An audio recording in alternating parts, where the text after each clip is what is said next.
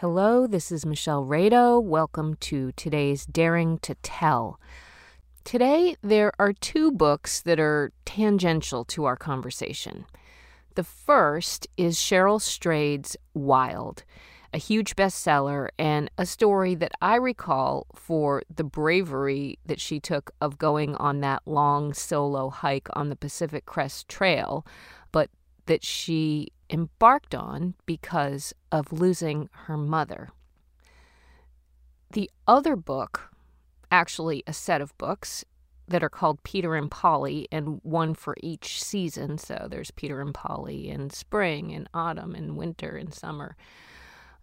These were books that were read to me in my childhood by a very dear neighbor, a woman who ended up playing a huge and very meaningful role in my life and that unexpectedly popped into our conversation today, my conversation with Peg Conway. So there's Wild, and then there's Peter and Polly. And then I thought, how funny that these two books are sort of related to the conversation we have because those were, in fact, the books that I packed into my hospital bag when I went in for gastrointestinal surgery back in January of 2015. Wild happened to be the book I was reading at the time.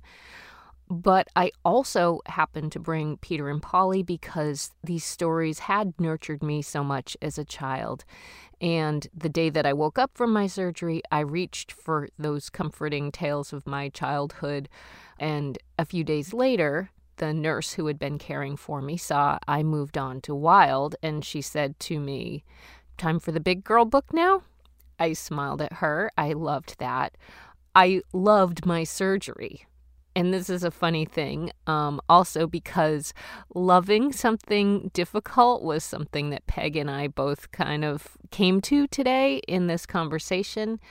Loving talking about grief. Well, I loved talking. I loved my surgery. I loved talking about my surgery. Medical care has been something that has felt like love to me. And that's because I grew up without it. I was taught that prayer alone was the best way to care for ourselves. My mom was a devout Christian scientist, and it was what was best for her. And because it was what spoke to her the most, I tried very long and hard to think the way she wanted me to think, the way that she raised me, to do what she wanted me to do the older I got, the less that really worked out for me. And so getting rid of the mindset of a religion that was not working for me while trying to not also reject the love of my mother has been a very different story um, and one that I am working on trying to tell. But one that did take a more intense turn for me after I had had that large malignant polyp removed from my rectum in 2015. That's a little bit of my story that I feel like makes sense to, to share with you at this point. Anyways, today a hint of that self compassion that I think I was working towards with those two books in my bag in the hospital. Well, that's the kind of self compassion I can clearly see Peg Conway has been cultivating within herself for a very long time. It's quite admirable, and so that's why I'm very excited to share it with you. Peg Conway and her essay, Undone, that we recorded in the fall of 2020.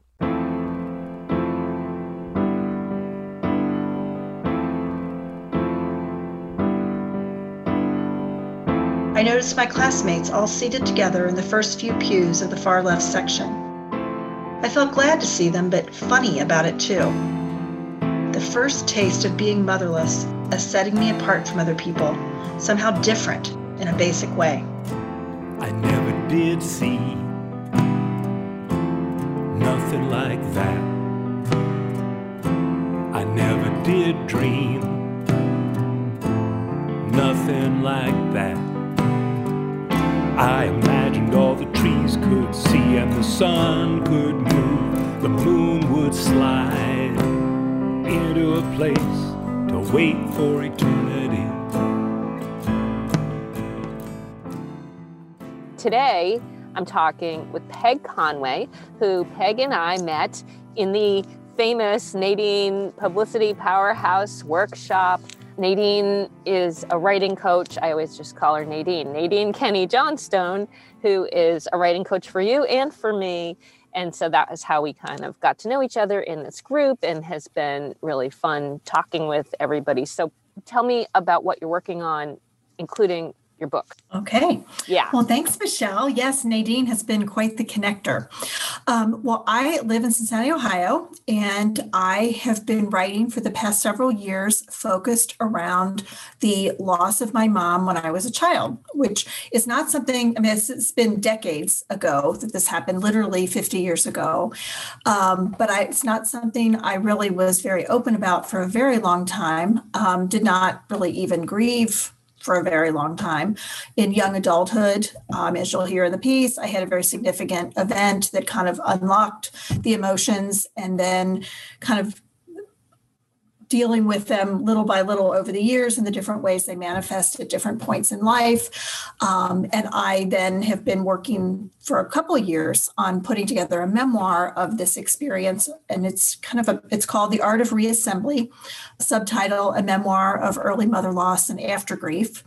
And it's going to be published at the end of this year in November by She Writes Press and I'm really excited. This is a little nerve wracking. Of course, daring to tell is the perfect like description, um, but it is exciting and and really joyful as well. I, I often say now that you know, for after not speaking for so long about something that was so major, once I'm getting into a groove and I'm getting used to speaking about it, it's really a pleasure. It's really like a liberating to yeah. to share.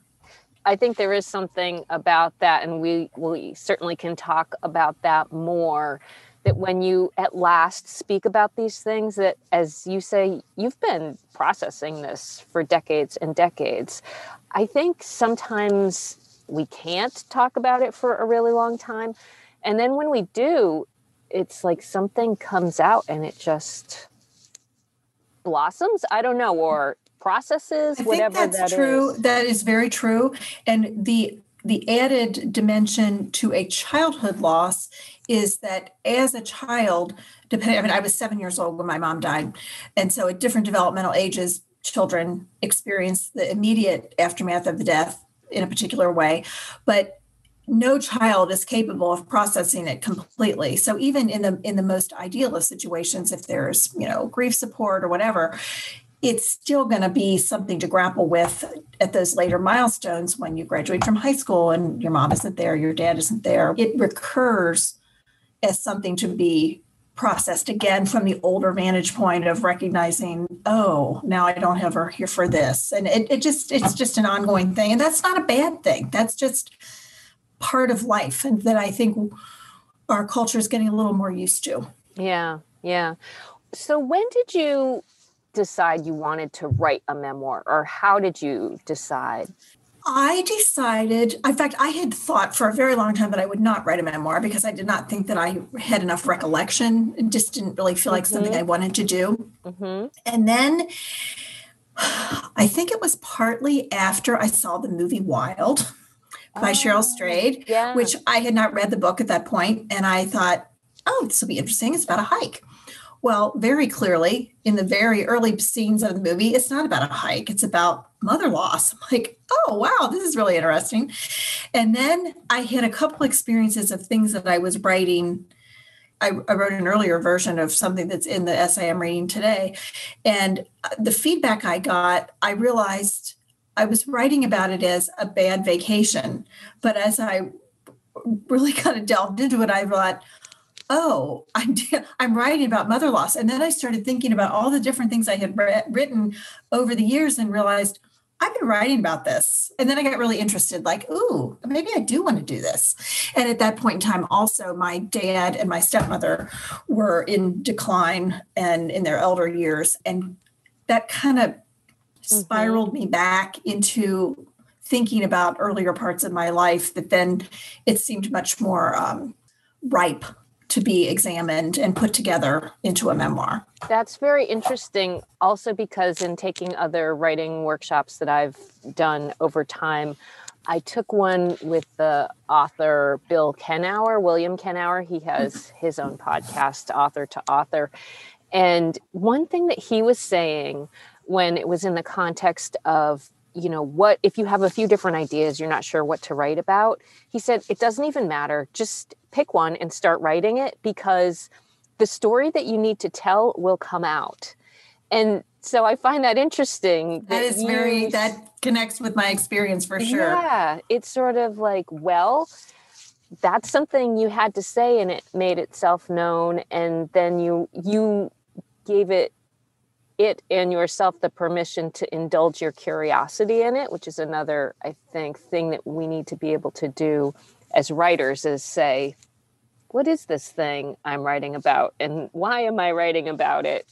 it's such a dynamic between being curious about what what it really is about without getting too heady about oh this doesn't have the right structure and oh these right. sentences are repetitive and all.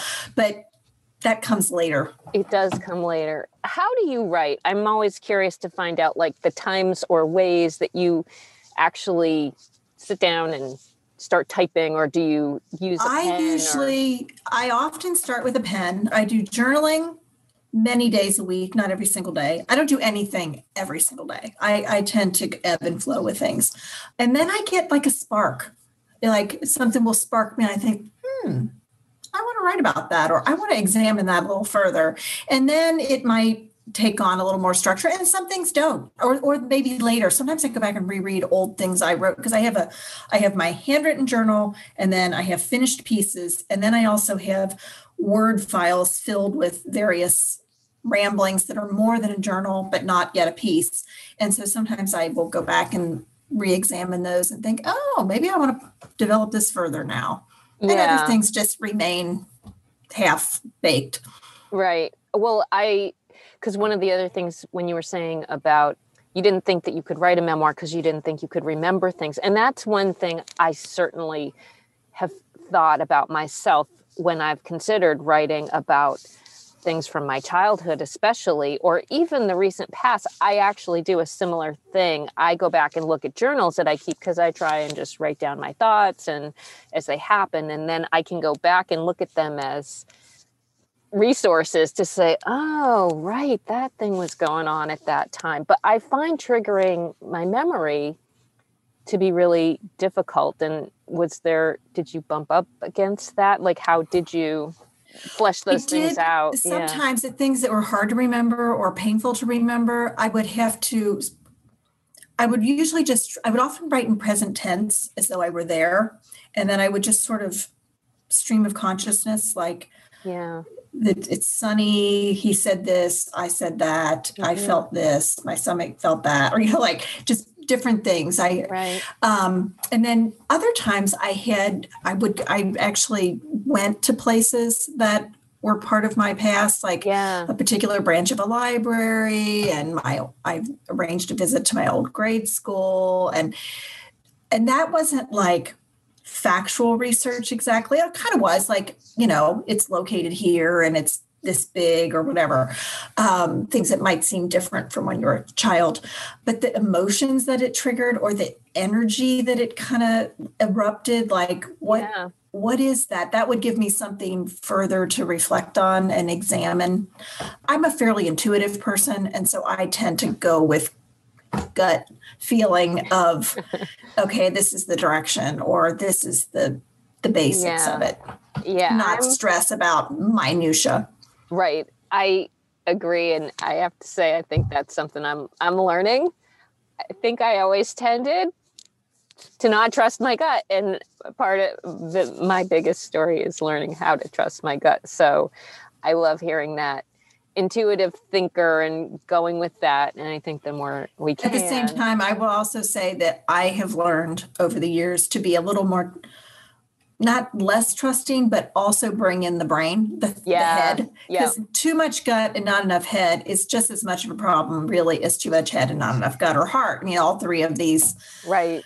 The balance of them is when we're optimal. what we're going for exactly. Well, I love the going back to places because I've thought of that. Maybe if I went back to the grade school that I went to or the church that we went to when I was a kid, um, I sometimes do think about in trying to bring back some of those memories, like imagine walking through the building or something like that. And I think that that can help. And some of those memories, our imagination, not not to suggest we're making things up at all, but also I think when you do sort of go with your imagination, those memories or feelings are in there somehow. And by sort of going with the flow, it does open it up a little bit, I guess. Yeah, it accesses something. Maybe it's a different part of your brain or just, a, yeah. I don't know, it opens up associations like sensory things. Like, I mean, I don't know, did I write this in a blog post recently or was on a no, it was on an Instagram post about hearing uh, music from the 70s oh, like yeah. things that were on the radio when i was a kid. Oh my gosh that that, that takes me back amazingly. Yes absolutely. I all the classic rock i go back and go oh my god i remember where i was when we were listening to this or whatever the clothes i wore these yeah. are the friends i had. That's great. Yeah. Well why don't we have you read your piece? And then as you introduce it i'm curious how the piece that you're going to read today is that included in your memoir somehow? It's it's it's like a subset of it. It's part of it but not in there. Is that right? The name of the piece is uh, it's called undone and it opens with a particular episode in my current you know middle-aged life with one of my grown children. And it kind of spirals back through past experiences that all have kind of a similar emotional thread and kind of it reflects on the lasting impact of that loss and how it kind of lives on and yet is manageable too. Like living in the present is really what i'm after. All right. Well peg with undone. The unraveling began after we finished dinner at a thai place in lincoln park our young adult son, Michael, his girlfriend, and another friend, all Chicago residents, had joined my husband and me for a drink at our hotel's rooftop bar before riding together to the restaurant. We'd spent a nostalgic afternoon together at a middle school boys basketball game for the team that Michael and his friend coach. The pounding of the basketballs on the gym floor, the loud whine of the horn, the piercing tweet of the referee's whistle, and the shouts of players and parents, all of it had mirrored Michael's grade school playing days. Partway through the first half, his girlfriend Catherine joined us in the row of metal folding chairs by the sidelines, and we chatted easily for the rest of the game, eventually striking up conversation with the parents on our left. Who was your child on the team? They queried. Our response, the coach, evoked chuckles all around, but the interaction brought melancholy for me. Being at this game choked me up with happy memories of the past, but also sparked mourning for the present. Basketball was something Michael and I had shared during his growing up. Now it wasn't the same. He was out of college, working, living his own life. We were truly just spectators. After the evening's feast of sushi, stir fry, and bottles of wine, I expected more chatting outside the restaurant as we awaited separate transportation a relaxed goodbye that would manage tectonic shifts beneath the surface where molten emotion simmered. Michael had informed us two weeks earlier that he and Catherine will be moving in together this summer when their current leases expire. Instead, I'd barely stepped to the sidewalk when a random cab appeared at the curb. Catherine turned to Michael and said, Should we just take this? In the next instant, they hugged us in thanks and piled in the back seat. Michael waved and said, See you tomorrow, as the cab pulled away. Suddenly, void of their youthful vibrance, the neighborhood turned sinister. Then a switch inside of me flipped, and I launched a tirade. Well, dinner's over, so let's just take this cab, leaving us alone on the street corner. They probably thought our Uber was on the way, Joe said, his face angled toward his phone as he tapped out a ride request. Perhaps a tiny corner of my brain suggested, they treated us as they would their friends, assuming competence to summon our own transport. Pacing the sidewalk, I was not yet ready to heed that rational voice. Finally, our driver did a U turn to pull up in front of us, and I ranted softly about his slow response, the traffic, then the loud crowd in the bar as we crossed the hotel lobby, rode the elevator to the seventh floor, and entered our room.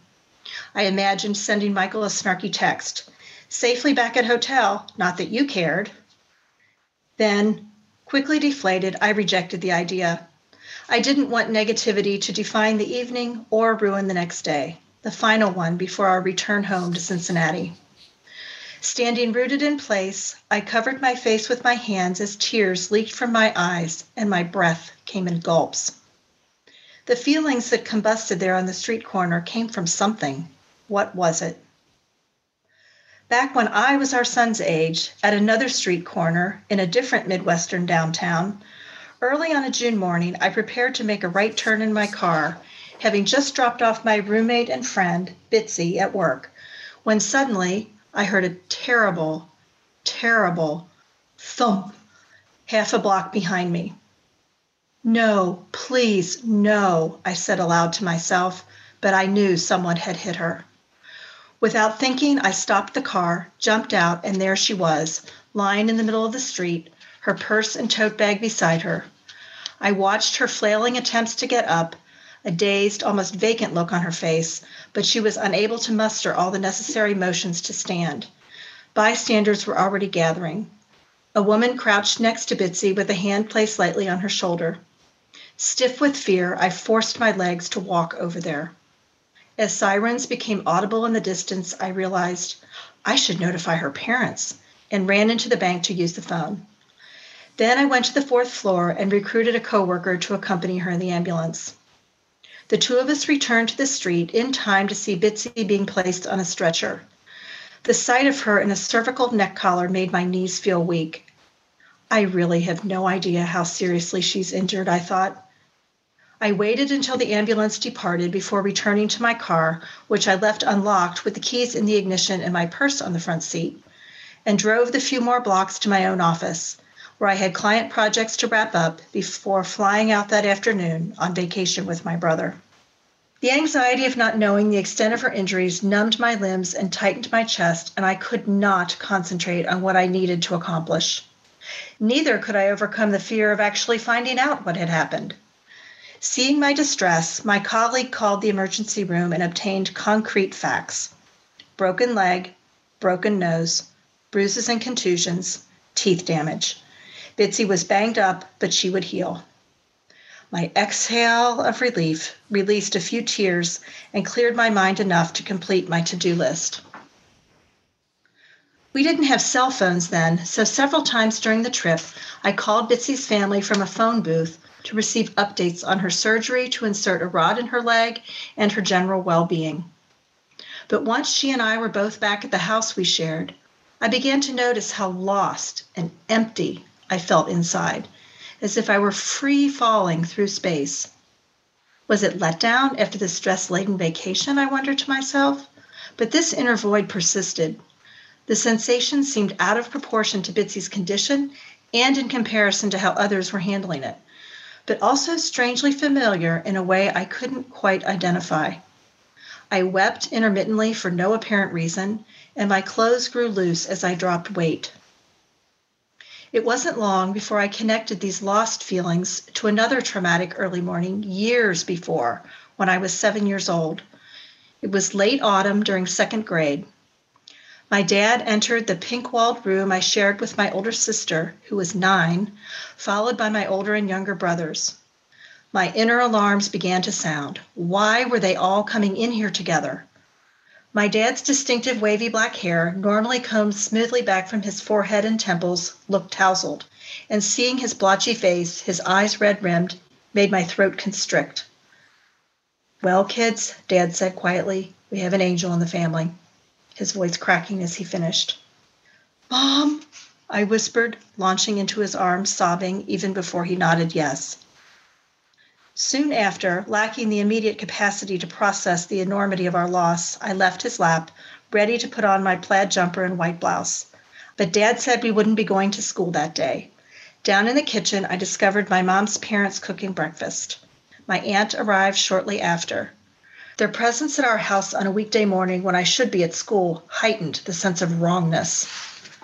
My insides felt empty, like I was floating in space, untethered. I had known my mom was sick and in the hospital, but no one had ever said the word cancer aloud to me. I sat in my older brother's lap, sucking my thumb as the grown ups conversed in subdued tones.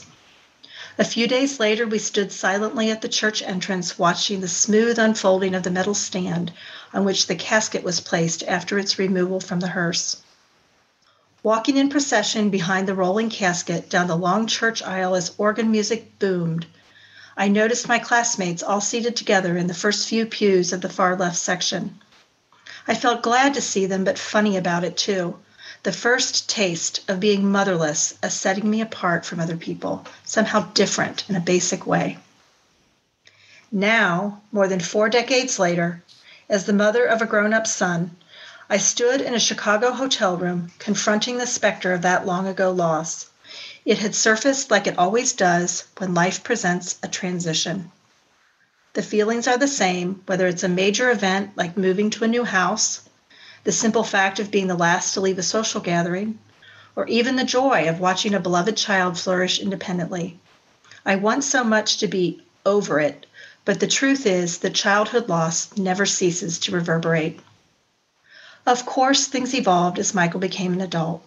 In theory, I hoped that he would find someone to share his life. But this juncture has arrived sooner and in a different manner than expected. It was normal, but I was not. I'd known myself as broken by mother loss ever since the day of my mom's funeral, from the moment I saw my classmates in the church. Such harsh self criticism only pushes me to the periphery, I'd also come to understand.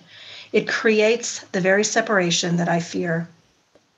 Over my entire adult life, starting after Bitsy's accident first shattered my defenses, this emotional cycle has played out hundreds of times. Circumstances trigger an outburst, followed by self recrimination that gradually shifts to trembling vulnerability as the acute phase ebbs. Only then can I reach out for help. Joe, will you hold me? He hugged me tight, saying little, and the physical contact broke the spell. Tears spilled, my breathing slowed, my body rested gently on the ground again. I returned to the present, knitted back into relationships, to a kinder self understanding. It's okay. It's always part of you. Just let it be there. You're okay. Breathe. The storm's passing washed clean my perspective. I saw clearly that Michael calls home often, and besides welcoming us in Chicago, he visits Cincinnati regularly. Though I miss him being nearby, I am not abandoned. Our relationship is not over, it's changing.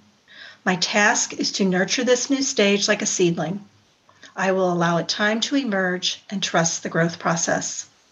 See you tomorrow, Michael had said earlier from the cab, words that now resounded with hope and possibility. Man, you have been through it emotionally. Oh. You have been through it. Yeah. Over many, many years though. I mean it's it's the accident of my friend is like like if I my life were being plotted, that's like a huge inciting event of many, many things, personal growth wise. But the the sort of getting used to it and and thinking that I'm that it's over. Like I once my kids got to be a certain age, like you know, the adjustment to motherhood, I, I just felt like I had a lot of emotional release. And then when they got to, you know, late grade school, high school, I felt like, okay, we've kind of arrived at an equilibrium here. And then when they started leaving home, it started up again. And of course, I mean, that's just sort of natural. Well, your voice is just so um, measured and wise and reassuring because I feel that repetition and coming back yet again and again and again. And as you mentioned, of going through with your kids, was there something about you reaching the age that your mom was when she died, or you surpassing the age that you, or your kids, I should say, surpassing the age that you were when she died?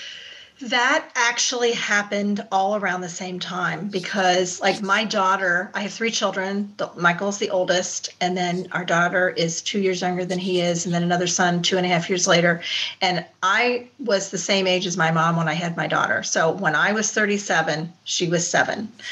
And things with my firstborn, you know, the first time you go through something, and then things with my daughter, my 30s were a very fraught time around that issue of, I think I had this expectation that I was going to die young. That was just sort of like in the back of my mind or even in the forefront of my mind.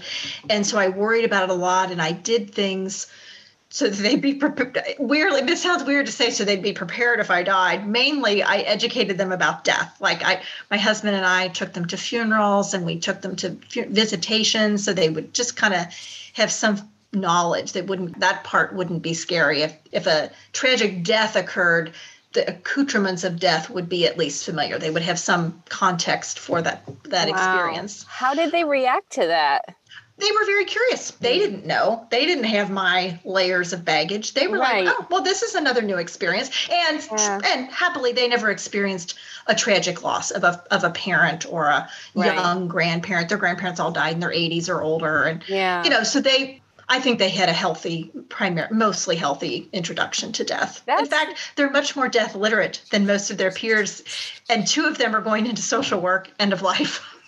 Well, that's interesting. And I think that that's clearly not something that most parents think about. Like, let me take you to our funeral so you kind of become familiar with this. I mean, my grandparents, I think the, well, the first death in my life was actually not, this is a whole other thing. I didn't even expect, I thought I'd think about this, but the very first person that I lost who was of great meaning to me was not even a relative, but a next door neighbor who is an older lady who I would visit all the time. I would go over, visit her. We'd play little games. We'd play hide the thimble. She would read me stories. I would watch Shirley Temple movies with her on Sunday afternoons. She'd make me chocolate milk. I mean, we were really That sounds like Nirvana. It was amazing. I now I go, "Oh my god, like what a gift it was to have her in my life." Um, she died when I was 10. That's, part of me wants to put that aside because uh, then I'm going to say I didn't lose a grandparent or someone in my life till I was older, and I was completely not funeral literate at all. Mm. And that idea terrified me. I w- it was not until I was well into my 20s maybe that I even went like I was very fearful of it and I didn't want to go to a wake. I didn't want to see I remember when my grandmother died I didn't want to go and I was the only one that didn't go. So I was very avoidant about that. So when I hear you talk about mother loss though or early childhood loss I never until this moment thought about it in terms of losing I called her Nana. She was our next door neighbor, but I called her Nana Chase. And I was so young, I didn't quite completely understand she wasn't my Nana because I had a lot of grandmothers.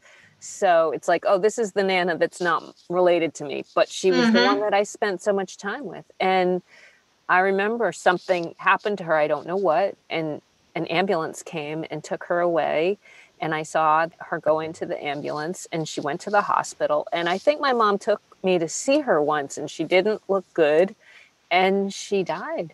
And it was mm. devastating for me. Really, I mean, I've spent a lot of time mourning that loss. Um, did you feel that you had the res- like did did your mom talk to you when if you wanted to talk about Nana Chase? Did she she indulge would, that desire or she would indulge it she would say she's somewhere else now and she's um, she's not really gone. Um, i had a religious upbringing that was this isn't about me peg. Oh god. I had a religious upbringing that was not common.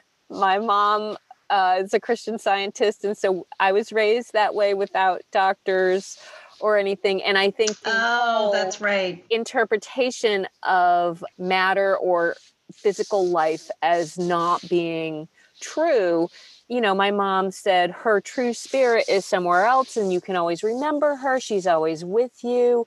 But uh, but I did but that was kind of where it ended and it was it did feel very abrupt. And I do remember then another older lady moved in next door and I sort of just like I'd go over there and I wanted to have that same experience with her and I sh- I think she was sort of like why is this girl coming. Yeah, I was like, "Can you read me some stories? Can we watch Shirley Temple?" And she was like, not warm at all. She was. Oh um, my goodness! It was uh, bizarre and jarring, and probably for her as much as me. But yeah, so mm, this is so this really sparked something for me too. But that's something that really I think is very important Yeah. that we don't reflect on those things enough and we don't talk about them enough. So I'm delighted that my story elicited a story from you. Right. A- absolutely. I mean, and and that was sort of where I'm going is that there, you clearly have spent so much time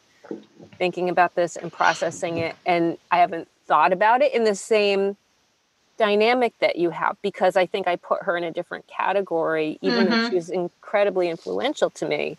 She was my next door neighbor. Your the infrastructure of your life did not change. You know, you didn't have to have someone different take care of you or anything like that. That was it was a little bit second tier or you know kind of outer ring of your life, but it clearly was it mattered. Right. It mattered. And when I hear you talk about early childhood loss, I actually now think about that for me a little differently as we talk now about it because, yeah, it was a really significant early childhood loss. And I know that I've mourned her passing. And in the recent years, because I thought about her so much, I've gone back and found the books that she read me. And I actually did some research to find where her grave was. Oh, cool. And I went and visited it, and it was tremendously healing. I mean, when I found her grave, I I wept like a baby. I mean, I just was like, Nana, I at last I found you. Like she had left me, you know? Oh, that I love that so much. I cannot tell you how much I love that. That would be a beautiful a beautiful story. I think that's I'm so glad I I just it's funny. It just sort of surfaced for me now. And I've read this story from you like many times. Takes a while, doesn't it? Well, revisit. We have to revisit. the power of hearing something too is an is a it's a different experience to me to read my own words like this. It's Yep. this interesting. It sure is. And so my question that I ask everybody, or at least I think I ask everybody, what about this feels daring to you? Or what what was daring about telling this story? Well, obviously, my mom's death occurred a long time ago. Even this inciting event, I mean, I'm in my 50s now, I was in my 20s when this accident of my friend occurred. It is now in my 50s that I am writing and publishing about this topic. It's breaking a silence that it took me a long time to um, reach a point where I could do that. And it, in part, I think part it's somewhat my personality, maybe, and part is cultural. You know, why are you talking about something that happened so long ago? And unique to my family, you know, I was seven when my mom died. When I was 11, my dad remarried. And so I had a stepmother, they had another child. I mean, my family changed dramatically after that. Some ways good, some ways not so good but the main thing is we kind of pivoted to my stepmother's family. I call it, you know, we turned the page to the new chapter, and this was the happy ending to our sad story. We haven't, and of course, I, I read a lot of books in my mind, just stories. That's the plot. We're okay. We've gotten past this sad thing. We're on to the happy ending, and so it it served to really bury my maternal story more than it might otherwise have been. It took a lot of mustering to not just excavate my own memories of what happened and connect dots, but then put it into words that would make sense to other people rather than just, you know, sort of random memories are not a story. So that's where the bravery felt. And, and it's kind of vulnerable to put yourself out there as a woman who has meltdowns on the street corner while you're waiting for Uber.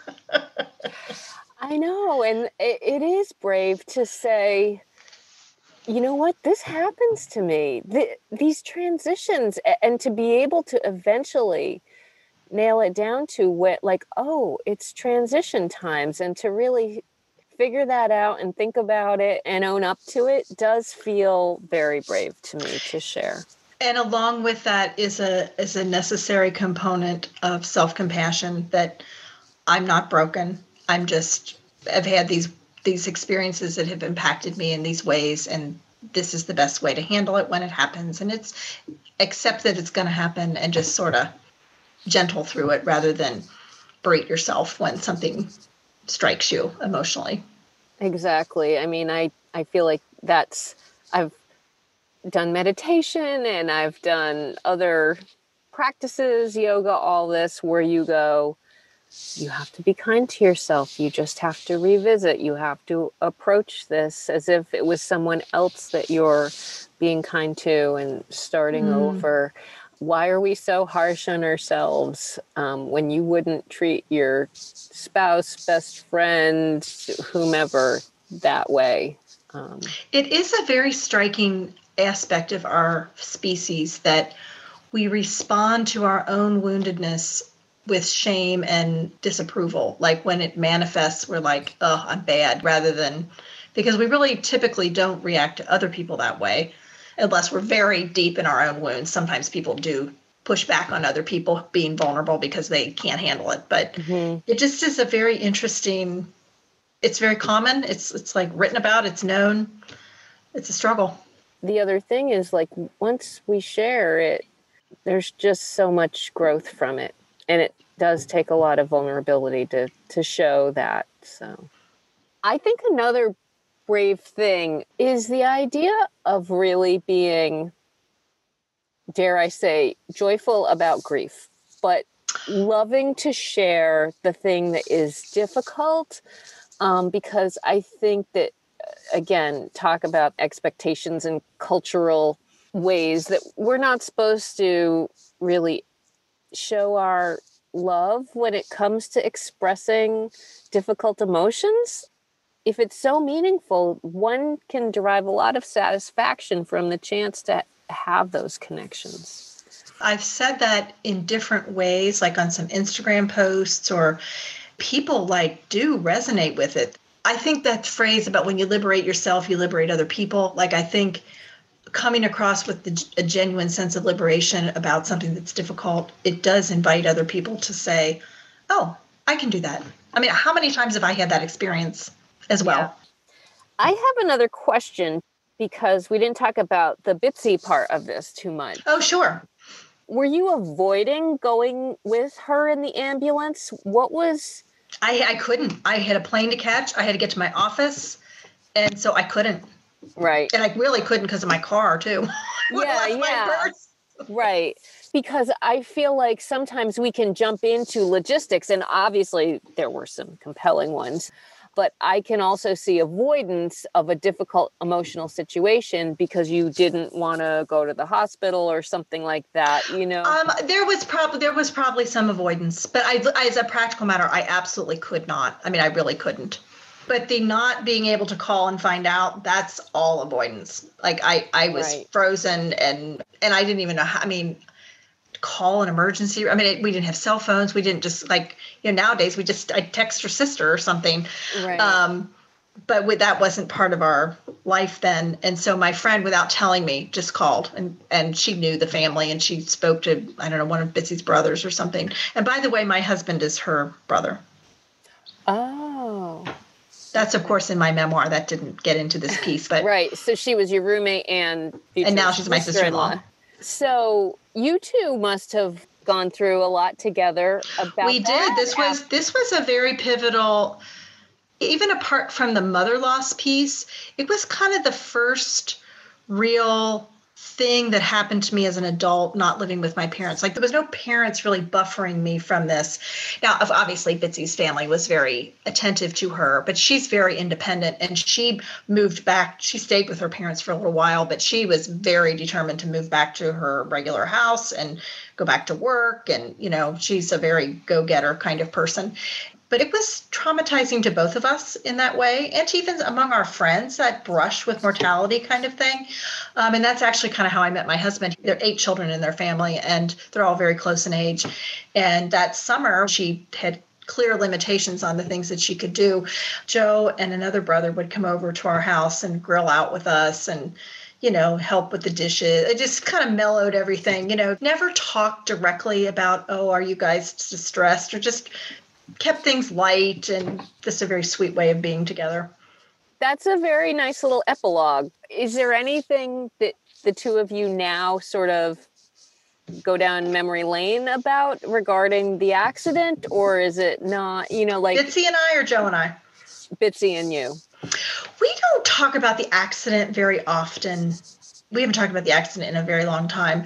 I mean, we're still friends our lives have kind of taken slightly different paths. I got married before she did, and my kids are older than her kids and stuff like that. But we we used to. I mean, for a while it would come up. We would kind of remember the anniversary, but more has happened in life. It's been 30 years. So and actually speaking of anniversaries, I sort of came to my cognition this time as you read this that your mom died in late autumn. Is this around the time that your mom? Uh, tomorrow it's 50 years. Oh, wow.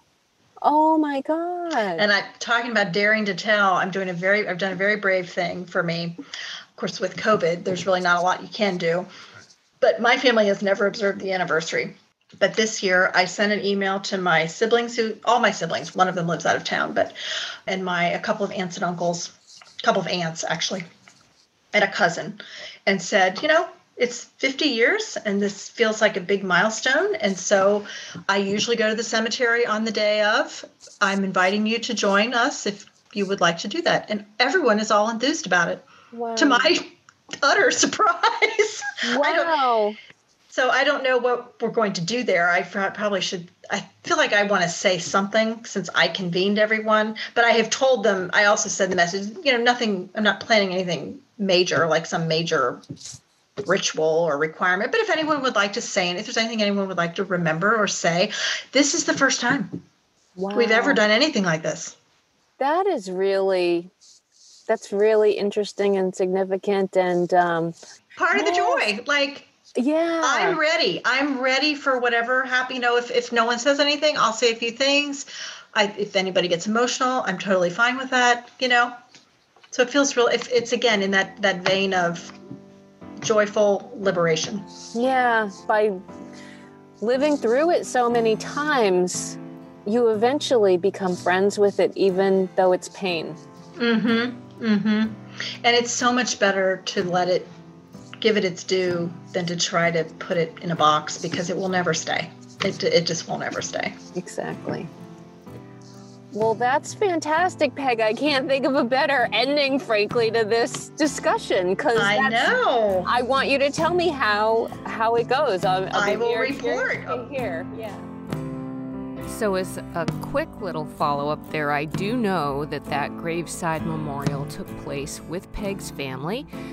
So, as this first season of Daring to Tell begins working its way to a close, I've got a plan for some add ons, like an ebook that might contain the original essays that have been written for this podcast, and maybe also a few other essays that would be inspired by some of the stories that were read here, too. So, stay tuned for details on that.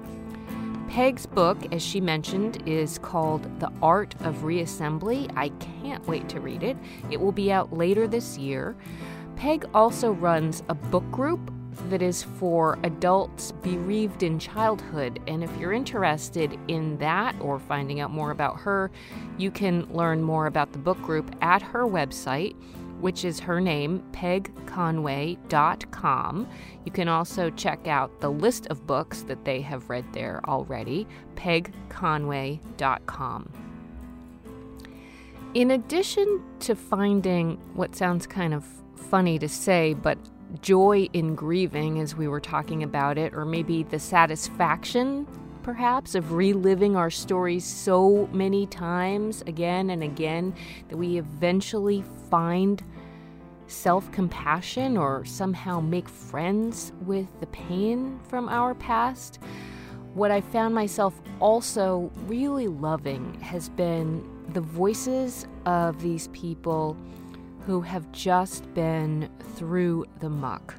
People who have faced what was recently referred to um, by Dani Shapiro in a workshop as the terrifying work. She said, You should be terrified when talking about our writing if if you're not terrified, she said, you're not writing what really matters. Um, and I found that incredibly reassuring, if not a little daunting, of course. Um, but the terrifying work of, of writing our stories, um, and I will also add the terrifying act of then reading them out loud. But what I love are these measured, brave voices and that very much defines the voice that we will hear on our next episode the voice of someone who has lived with, through, and beyond domestic abuse. One of the things that's really important to me about writing this book and getting my story out there is to demonstrate just how important small acts of kindness that seemingly would be kind of no big deal, but to someone like me, and there's a lot of people out there like me, these affirmations are lifelines.